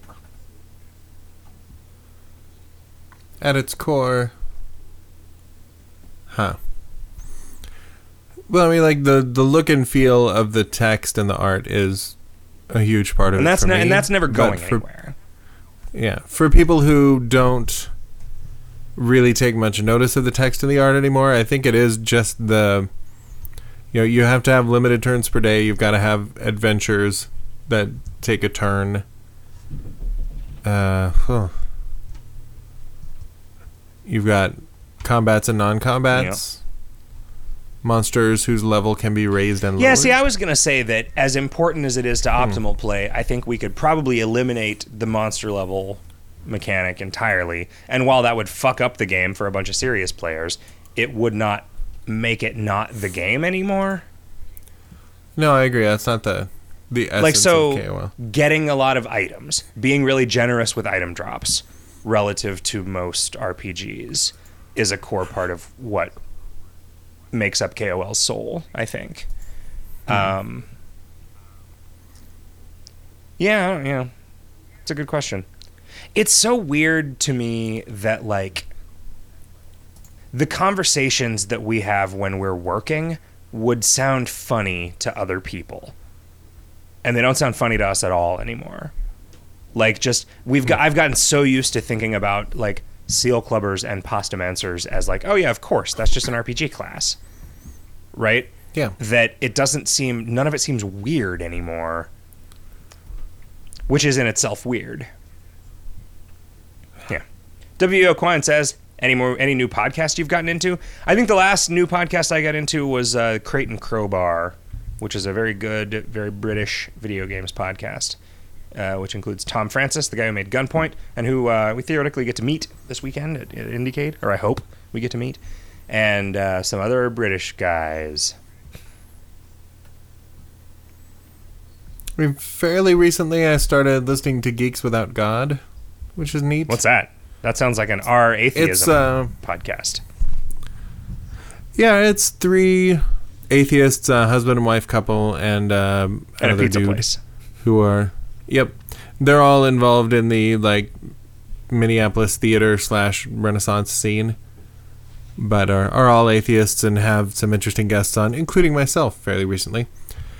And uh, yeah, I don't know. They, they don't talk exclusively about geekery or atheism to the point where it feels restrictive. They're just kind of interesting people with an, an interesting take on things. So that's fun, and it's a half hour long, so the like the commitment level makes it a lot easier to listen to a bunch of it. Uh, whack, right? So if I get noodles as a seal clubber, can we get a thing in macros that lets you see what class you are? Yes, that uh, is done. I think that might have actually been done before this question was posted, but maybe not. Also, tell me about noodles. I like pasta, but somehow I hate noodles. Is it the way they're made? The sauce? I am le connoisseur. You know, I used to really, really like spaghetti, and now I don't really like spaghetti anymore. What is that? Hmm. Spaghetti's kind of like a kid's food, right? I guess. It doesn't. There's no reason it should be a kid's food. Yeah, kids like will happily eat like some fettuccine, say, but or some angel hair pasta. But when it's the just the actual spaghetti, I think it's just because it is a, it's a cheap, and easy thing to make. So your parents make it for you a lot when you're a kid. The weird thing about that though is that it's not really that easy. Like you spaghetti is like a three pot meal. Right? Yeah, cuz you got to well if it has meat, which it does if it's good. Right? You got to Sure. fry the meat in a frying pan. You brown the meat in a frying pan. Then you got to have a saucepan for the sauce, and then you got to have a vessel for boiling the pasta. Which Yeah, or you could just have a bottle of pasta sauce. But you still, well, you, can still have just to throw heat it on up, there. right? I mean, uh, like you got to mix the meat in with it. Yeah, I don't. I mean, I guess I could just be doing it wrong, but like spaghetti is, you know, spaghetti is like more of a commitment than hamburgers and corn on the cob. you know, like it, it's not actually an. E- I guess it's a simple thing to make, but it's not like super well contained, It- right? I mean, that's It's pretty fast yeah. though. Okay. Yeah. Um, let's see. Asking about the up in the drop rate on the vampire collar. Man, that stupid collar, man. Um, Tuga says, question: Does bonus weapon damage apply to unarmed melee attacks? I'm pretty sure that it does not. Uh, he said that's never been clear to me, but I like the math skills to look at the damage formula and spade it out. Thanks. Yeah, I mean to really check that, you'd have to like start out with like a super low level dude, um, and find some zero level equip uh, item that gives plus weapon damage, and then some zero level equipped weapon that does a significant amount of damage, and then just do a bunch of uh, research on there. Um, Luxander says, just when I thought I was done with skills, you guys throw a new net, a new set of Seal Clubber skills into the mix. All exciting, thanks you, thank you. But I imagine that eventually there will be a revamp of every class, ending with 30 or 32 if you count the trivials. Any idea when that'll be done? I don't want to date, perhaps a year? 2014, 15, 17, 23, 37? Um,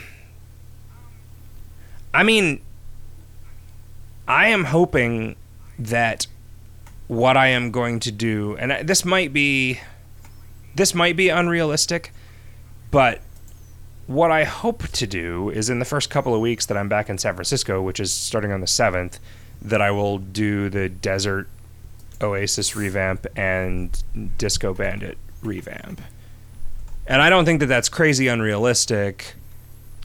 I guess we got some Halloween stuff plans too that might interfere with that a little bit, but uh, you know, I don't know. It depends on how much momentum I can get back up when I land there, and I don't see any reason to.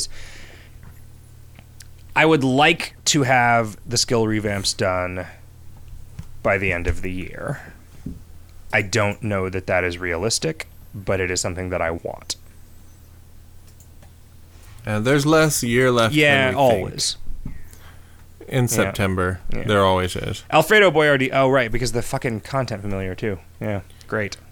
Yeah. Although that's, I mean, I guess November gets ed up by Crimbo, and then December gets ed up by, you know, the rest of Crimbo and the content familiar. But um, I'm willing to start moving the ball. on yeah, the I mean, we know what it is. We know what it is, Now. right? And like, it's just, it's just a matter of getting these things, and and like, you know, every year, every year our tools are better than they were the previous year. So it's like, you know, every year, and even to the extent that like every year there's more stuff that I can just say like, all right, CD Moyer, just work with work with Skully and just make this happen, and then work with Riff and make this one happen, and then work with Hot Stuff and make this one happen. Like, and that's just more comprehensible and more straightforward, and that can be done in a way that doesn't like make it so I can't fix it someday when Chris is busy, right? Like, Right. yeah, it's good. We got it. We got a good thing. Alfredo Boyardi says one of my favorite tropes in video games, usually found in side-scrolling spaceship games from the '90s, was that when you were on a mission against a giant mothership that was part background, part enemy, with turrets sticking out or little fighters flying around, stuff like that. Coolest part about that was that you could damage the mothership throughout the level. By the time you reached the end, the whole the whole ship was a smoking, explosion-laden boss fight of epic awesomeness. Man, that was the thing that was so awesome about like Contra 3 or Super Contra or whatever the arcade the first art like kind of 16-bit arcade contra was it was so good. The boss of the first level that had just like different armor plates that you could blow off of it so so great. Mm-hmm.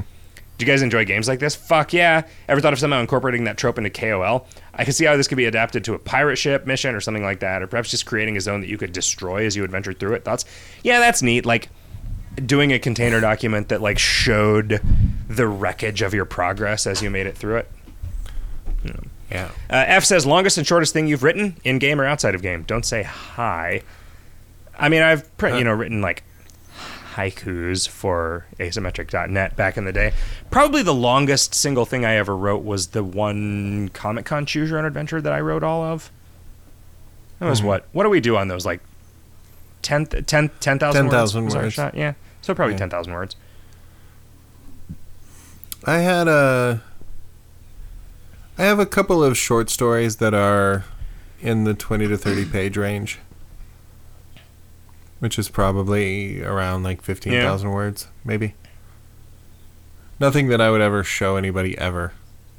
This is the thing about writing is that the things that you wrote 2 or 3 years ago even are ridiculous and the things that you wrote 8 years ago Yeah. are horrible. But I mean that's I mean, like looking at my master's thesis, it's just like, why did I think anybody would want to read about any of this but shit? they gave you a masters. right? I mean, it's a Yeah, I mean, at that point, it, it was the most important shit going on in my life, so that's what I did. But now I keep forgetting that you have a master's. Why are you? Yes, you keep forgetting. Yeah. to Why are call you? Why do I not? Why do I not bow to you as my master as a result of that? I mean, if someone has a doctorate, you call Mhm. them doctor. Usually as a joke. It's getting to the point where I have a bunch of friends with doctorates, and I like, it's it's yeah, it still seems like a joke. Question for Jick says Frederick Frederick.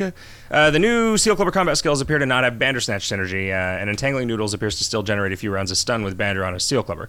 Is this intentional? Will this be fixed? Uh, no, uh, it wasn't, and I, I don't know what PHP does if you add like two to an unset variable. I wouldn't have thought that that would have actually worked that way, but apparently it did. But I, I fixed it before this question was even posted. Um, I don't. People are talking about the Bandersnatch. I don't want to commit us to having to write Bandersnatch interactions with every future skill right like was it did we, we did it with all the guild skills and we are like you know what we're not gonna we're not gonna do this with like the Spookyraven skills we're not going to do this with crimbo skills and stuff. And it, the reason that we decided not to do that the reason that i decided not to do that was because i didn't want to bind us to having a thing that we had to do every time we added a new skill. And the fact that we these new skills that we've added are the category of skills that the bandersnatch already interacted with is kind of immaterial because the you know, the spirit of that law was no, the Bandersnatch is what it is at release, and that is what it is because, you know, we can't add yet another thing that just multiplies the work that we have to do in the future. Uh, Melon says, when you eventually get around to revamping the accordion thief skills, will you ever decide that it's time to give them uh, something other than just songs? Songs are cool, but I think the class would benefit from having something to actually do. I love accordion thieves, but they're not really the most exciting class to play. In all honesty, each level skills being one song and one other thing could work well. Yeah. Um, also, he says, do you think it would even be possible for you to make 30 songs that were at all useful given the three song limit? No, probably not. That is going to be the most challenging like because it is such a blank page so there is the there is the design intimidation of having no idea of how this fucking thing is about. Like, you know, people have pointed out like accordion thieves don't have a Hobopolis outfit. And it's because those outfits were like meant to cater to a particular play style in Aftercore, and accordion thieves don't have a play style. So the accordion thief revamp is going to be figuring out and it's basically just like making a new class, which is which is both an exciting opportunity and a really intimidating task. You know? Hmm. Like I feel like that's to be the one that I am to like post a thread saying, "Hey guys, what do you all think this should be like?" as opposed to just like deciding what it's to be like and saying, "Hey guys, write this for me." Um RNG He Hate Me says, any chance of retrofitting a Fury mechanic onto the Nemesis outfit for the Seal Clubbers?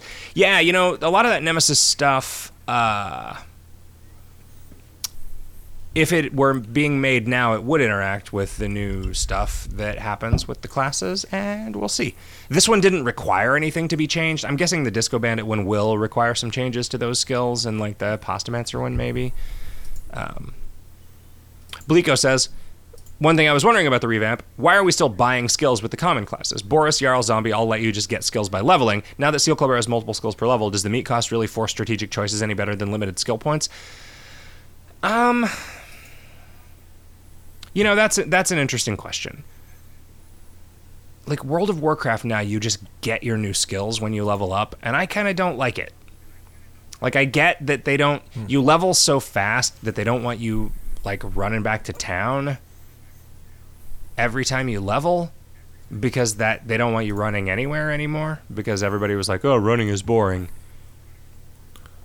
This is different than that because it doesn't actually take any time. It just takes some resources as you're playing and it's like I you know, we made all the skills cheaper. So if there's a skill you don't want, you have more options now to not buy it, but yeah, I mean I don't know, what do you think? Do you You've never really played an MMO seriously. No. I mean, do you like? Do you yeah. like? Ideally, like I feel like in my perfect game, every skill would have a quest that you had to go on to learn how to use that skill, and that's how mm. you would hmm. get a skill. And I realized that that's really cumbersome from from a design and and content development perspective, and probably also from a player perspective.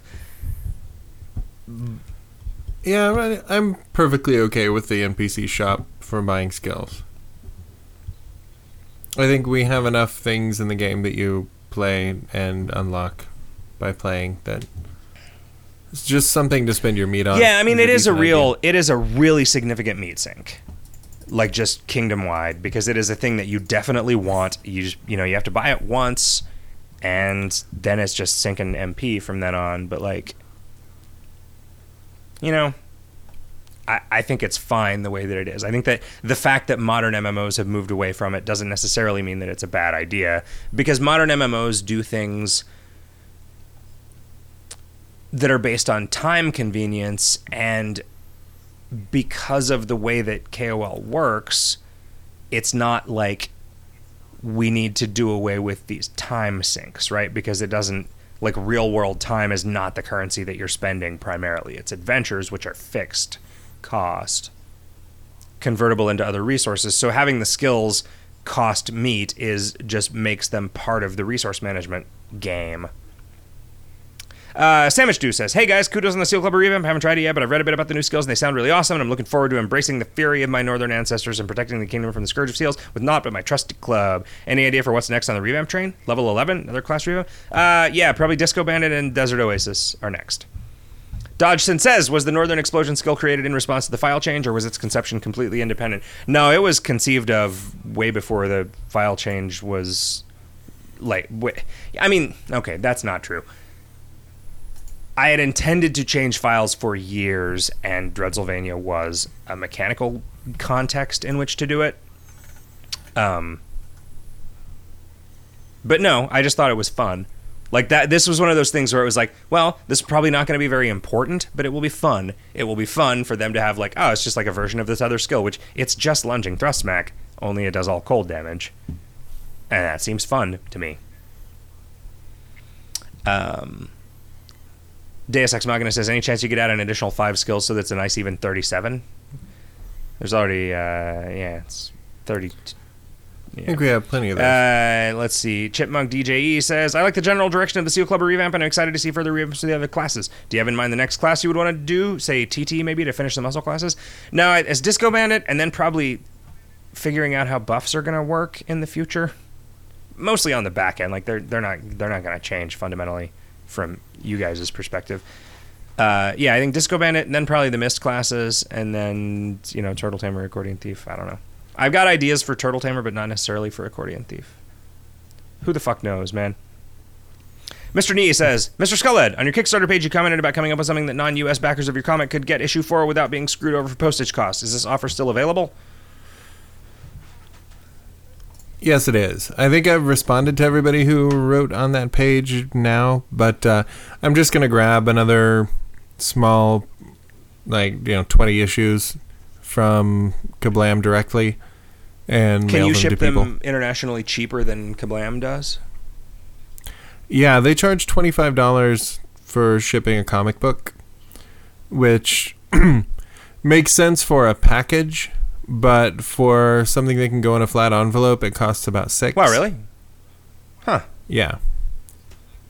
So like, it- I kind of took a leap of faith the last time. and just had people give me twelve dollars for international stuff, and it ended up that was just about Did right. I mean, I know that a lot of our cost is just the time and like filling out customs forms.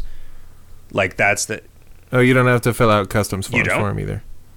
oh No, that that's the thing. When it's flat and it's print matter, it can go airmail and oh, without Oh, customs forms. Yeah. So it's it was identical to sending something in the country, unless I got the one guy at the post office who didn't know that. It's like the first time I went, it was super quick and easy. The second time, I spent like 20 minutes convincing the guy. Like I don't think we do it this way. Well, this is the way that they have always done it, and I've sent out 80 of these, and they've all got there. So just well, that's Let's happens let it when you're not allowed to fire anybody.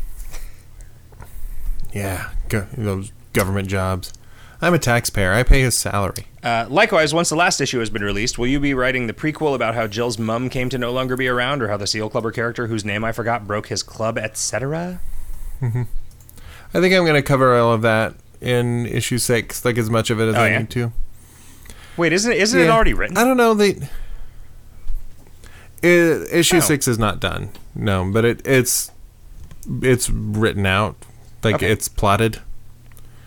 So I think I'm gonna hit all of that that I need to. I mean, I wish that this series had been more popular because it would make me feel better about writing the next yeah, one. I mean, I think it's just that the it's it's pitched to a subset of a diminishing audience, right? Like we think of KOL as like being a big deal because it's our lives, but it's not a market for something that traditionally needs like a mass media market size, you know? Well, I figured like 1,200 people are going to read the first one. And of course, they're all going to want to read the second one. And they're going to tell more people about it. And maybe it will be accessible to people who don't give a shit about Kingdom of Loathing. We'll see. I mean, it would be. It would it- be. you know, well, it would be wasn't. if there was any way to get it in front of them. But like, that is not what we're any good at. You know, and So I'm like I'm happy with a couple hundred people are reading each of these, and that's really nice, and it makes me feel good, and I like that people are reading these, but it's it doesn't make me think that I should write another Yeah. arc of it. Like I don't think that's the best use of anybody's time. We'll you see. know, it's, like, just, it's just weird. Like after Kickstarter, issue- Kickstarter gets people more excited about like. It's more exciting to participate in a thing than it is to consume a thing, right? And so, like something mean, that gets kickstarted yeah, is just I- going to get more goodwill, and everybody's like happy about it, right? It's not. It's not like it's fake. It's not like there's anything wrong with it. It's just that like it's more exciting to say like I'm going to give five bucks to get this thing off the ground than it is to say I'm going to give five bucks to get this comic book. You know, it just becomes a transaction. Yeah. And like there are ones that I have pledged that I haven't ever gotten my rewards. and you just kind of don't and care. uh, you know just like through missing an email or something and like well i didn't get my ebook of the comic book bill corbett wrote but i'm glad that Yeah, bill no, corbett wrote a comic I mean, book it's just a different thing than i mean there are people who every time i announce a new issue go oh yeah one of these days i should Yeah. get number two and i go or i'm just going to wait for the trade paperback which is like if not enough people buy the individual issues why would we make a trade Yeah. paperback I still though after six is done, I will probably do a Kickstarter for a trade paperback of one through six with an additional like ten pages of story about Ritalin that Doug and I are gonna develop, and uh, like a gallery of fan art probably with some of the calendar Yeah. people. So just like adding enough stuff in that I feel like if you already had all six of them, you would want Yeah. to get it anyway. yeah. And uh, who knows? You know, if five thousand people really dig that, then we'll we'll think about the next one. But as it is now, like I'm super glad that this happened, and it's one of the th- the things I am proudest of. Like as far as just my creative Yeah, I mean. I, I, wor- I worry that but I, I'm not eager to do it there again. Were, there were parts of this whole thing that kind of soured you on it, and I didn't want, I, you know, I didn't want that to happen because it's, you know, it's a good thing. Hmm. It's like it, you, Yeah. you know, the market is vicious. you know, and and it's like it's easy to it's easy to think that like because we've been successful that with this one thing that it's like oh yeah of course like we know how this works but like I don't think we do you know I think we got we got lucky Yeah. and then we worked real hard and that's how we got what we got. And no matter how hard we work on a second thing if we don't get lucky it's not going to strike twice. And just thinking of people's enthusiasm yeah transferring. yeah that's another thing. Yep. Is another thing. Even if people are enthusiastic about Kingdom, they might not be enthusiastic about a yeah which i mean i wonder if that's why like that you find so many dudes who it's like all right well here's my project and then I, my second project is something completely different and then my third project is oh fuck a sequel to my first project. You know? Right. like okay that's why that happens But yeah, thanks for the Mr. Nee says, regarding the or reading the general moaning from individuals about the Seal Club revamp, I bet in six months, once people have worked out the new techniques and workarounds, people will no longer be moaning about the revamp. On the other hand, I suspect they'll be complaining about the accordion thief update instead. Speaking of which, when Uh-huh. updating the accordion thief, could we have a combat skill actually added to their skill set? Yeah, yeah, absolutely, absolutely. They will get some way of moving around and doing shit. Maybe even stealing some accordions. Imagine that. Jesus. Um, Nightfall says, Are either of you reading or planning on reading or already finished Doctor Sleep? Jick's favorite character from the first book makes a triumphant return. I'm assuming you mean the corpse lady in the bathtub, at which point I am no longer interested. Speaking of which, Skully, you guys should do a literature episode for Horror Show Hot Dog. You know you want to. Man, are we ever not reading three books in a week? Uh, actually, I'm gonna pick up Doctor Sleep as soon as I finish Nosferatu, What? which is the the new book by Stephen King's son. Oh, yeah? Joe Hill. Because he is every bit as good as King was in the like Really? 80s, 90s. Yeah, that that kid How can write. It's good. He's probably older than I am. but he's Why does he- Stephen King's kid, you know, he's a fucking kid. He started writing under Joe Hill because he didn't want to be known as Stephen. I King's son. Even though every review of his work says like, by the way, He's like Jacob- to Stephen King, like Jacob because Dylan. related. He recorded under. Yeah, like he's like Jacob Wallflowers. Gyllenhaal. Uh, John Anon says, "How long until the next class revamp? Uh, a couple weeks, three weeks. Fuck, I don't know. If you get a saucer, please, please, please give them a way to deal stench damage that isn't Käsesoße Sturm. Yes? Nah, probably not. That's a weird. Th- like the reason that you like that is because it's weird, right? Like because it's outside of their normal ability to do stuff. Sauce doesn't stink. Sauce is hot or cold, and that's it. Melon says, "Why are units of fury called gallons of fury and not forum posts of fury?" Hello. Uh, let's see. Yeah, and then uh, the erosion seeker points out there was no Hobopolis outfit specifically geared towards accordion thieves. How do you feel about that? Well, it's because accordion thieves don't really have a soul. They're like gingers or women or girl gingers. Explorifus says like during the level six Friar quest, I always start from the top, then left to right. Then I, that is I go neck, heart, elbow. The sidebar quest log displays the locations in alphabetical order, which frustrates me more than it should. Would you consider moving the locations of the cops' locations, elbow to top, neck to bottom right? Well, no, because the neck needs to be on top. They're they're in body Right. order. They're in body order, body order. Uh, Jick, what is your favorite I've been meaning to talk to you about your body uh, odor. Let's see. Also, uh, I'm excited to try seal clubbing post revamp, but I found the incursion non-inclusive to lower levels, having just ascended with my accounts. I got one CLI on a multi, but nothing else, being unable to kill any number of official seals in hardcore Age of Joris. Uh, I feel the event lacked inclusivity compared to other events, normally scheduled holidays with scaling monsters, non-combat based holidays, scaling turbo monsters, etc. Um, yeah, I mean they were just monsters of varying levels of strength. None of them were super hard. But yeah, I mean, I can see how somebody who was unexpectedly stuck in a hardcore run where they weren't necessarily super familiar with the tools that were available to them that that would become an issue. I will I will endeavor to make the future revamp ones more of a thing that everybody can get to and I don't necessarily want them to last longer, which is mainly the problem that people had with it. Like the whole thing with the Seal Clubber event was I wanted this to be just like fast and simple and it was fast and simple and it was like all right we're just doing this as opposed to like ones in the past where i've been like ah, i'll just do a little thing and then figure out what to do next and then figure out to do what next and then it drags and disappoints everybody you know or just is you know uh, like i just wanted this whole thing to be done before it popped out. Jick what is your favorite flavor of donut or favorite type of donut? Fucking grocery store simple ass glazed donut. Skully what's your favorite ice cream flavor There was a thing that I had once that I can't find again that was great. It was like a like a vanilla ice cream with a chocolate ribbon and little chocolate bunny rabbits in it that were full of raspberry goo. Huh. Christ, That that was good. complicated Yeah.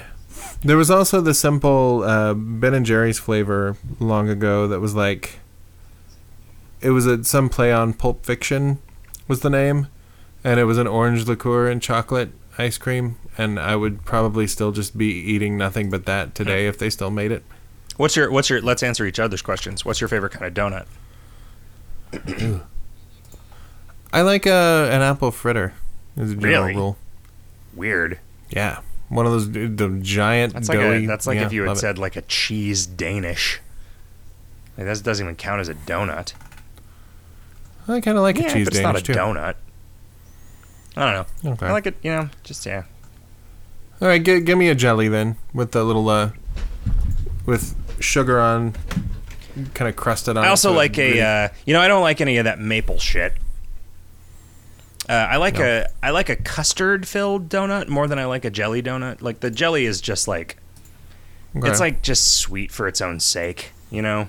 It's like I don't want to eat that much jelly. Heaven forfend. Yeah, uh, would you say that you're not ready? I would. Um, Okay. let's see. Cheese Cookie says, speaking of which, if the 23rd phylum was politicians, what kind of paste would they stomp into and what would it do? Uh, it would lie? I mean, it would probably just be politician paste because I feel like we didn't really make a lot of jokes about Yeah. that. Uh, what it would do is as little as possible. Am I right? I mean, is he right? Hey guys, says Vernatio. I really enjoyed the Seal Clubber revamp. It makes me feel that by playing as a Seal Clubber, I'm getting an experience that I can't get anywhere else, which is sweet. Is that what you were going for? Fuck yeah. Also, my buddy wanted to know, but can't ask due to not having a forum account. What was it like living and working with some of your best buddies? Uh, pretty sweet. There's not really a I'll lot of know. downside. Uh, He also wants to know what was the most difficult decision that you've had to make in regards to the kingdom. I mean, I think that probably the thing that I agonized over the most was how to deal with Black Sunday, whether to like roll back, take stuff away from people, or what, you know. Lastly, and please don't take this the wrong way, it isn't meant as an attack. No, believe me, man. Uh, why is the forum account creation so obtuse? I've never seen another forum where you had to put so much work into creating an account. For whatever fucking reason, we have become such a target for spam bots that if we make it at all comprehensible to make an account, we just have to have like five people spending all of their time pruning out spam posts. Like, I don't know what the fuck happened. Like, we got on some kind of list somewhere and we just can't like there's no way around it. There's no way to avoid that crap. Hmm. It sucks. It's awful. I know it it is like you know, it's really bad for the company, I think, to be so hostile to the further development of the community and the forums. There just isn't a solution. Everything we try, it's immediately just busted by these fucking spammers. It sucks. Are they bots or are they Mechanical Turk people or? So we're they- they're yeah they're like I think that a lot of it is the mechanical Turk thing where it's like you know they they will pay somebody in some third world country who speaks English one cent to bust these things. What I really wish, what I really wish is that there was some sort of unified infrastructure for just saying click here to spend 50 cents to register for these forums because then that would just do away with all of it. Because no spammer is going to spend 50 cents to post some shit to the forums. Because it's not going to make them 50 cents. 50 cents is not a big deal unless you have to, like, go to PayPal and type in your credit card number for it, in which case it is a big deal. If there was just some generalized internet Bitcoin. currency that we could charge people. I don't know anything about Bitcoin. Sure. Yeah. Yeah, me neither. There is no spam on Metafilter. It costs five dollars to post on Metafilter. There is no fucking spam on something awful. It costs ten dollars to have a something awful account. I But I don't think we could get away we could with do that. 50 cents on PayPal because for me, paying anything on PayPal is as painless to me as just handing somebody a quarter. Yeah, Is it really? I can. Most of the time, you can just sign Yeah, in I mean, on the I- website and just kind of click over and off you go. Yeah. I mean, yeah. You know, the, the the alternative is you can make an account, but you can't post unless you give us fifty cents or send us a message asking hmm. for permission to post as a human, right? And then we just curate it that way. Yeah, I don't know, man. We talk about this every once in a while, and then we fucking try to come up with our own captchas, and then somebody links us to an article about having to come up with your own captcha is like worse because it it's like feeding additional data to Oh, the Jesus. enemy AIs. like, you know, yeah, yeah, just fuck, man. It's it's aggravating. It's aggravating. You know, it's like we talk on video games hot dog about it because video games hot dog has an audience outside the KOL audience. We're like, yeah, come to the forums. Only, yeah, fuck, don't maybe because that's embarrassing. fuck this nonsense. We're thinking about it. Anyway, I gotta pee. Boy, this real, has been real bad. quite the show. We actually and, hit. uh, Uh, we're so close yeah. to uh, two solid hours. Well, we could just put in uh, we could put in two minutes of like say Yeah. Niagara Falls ambient noise, or two minutes of me pouring water from one glass into another. Although I don't, don't, even have a single glass to start off the pouring. I don't. So you can just pour it like on your hand or something. Oh, that's all right. Well, we have like a minute and a half, so why don't you guys do the Jeopardy theme three times at the end of this, and that'll be ten dozen minutes. And I'm Mr. Skullhead, and I'm leaving. I'm Jick, and I'm already gone.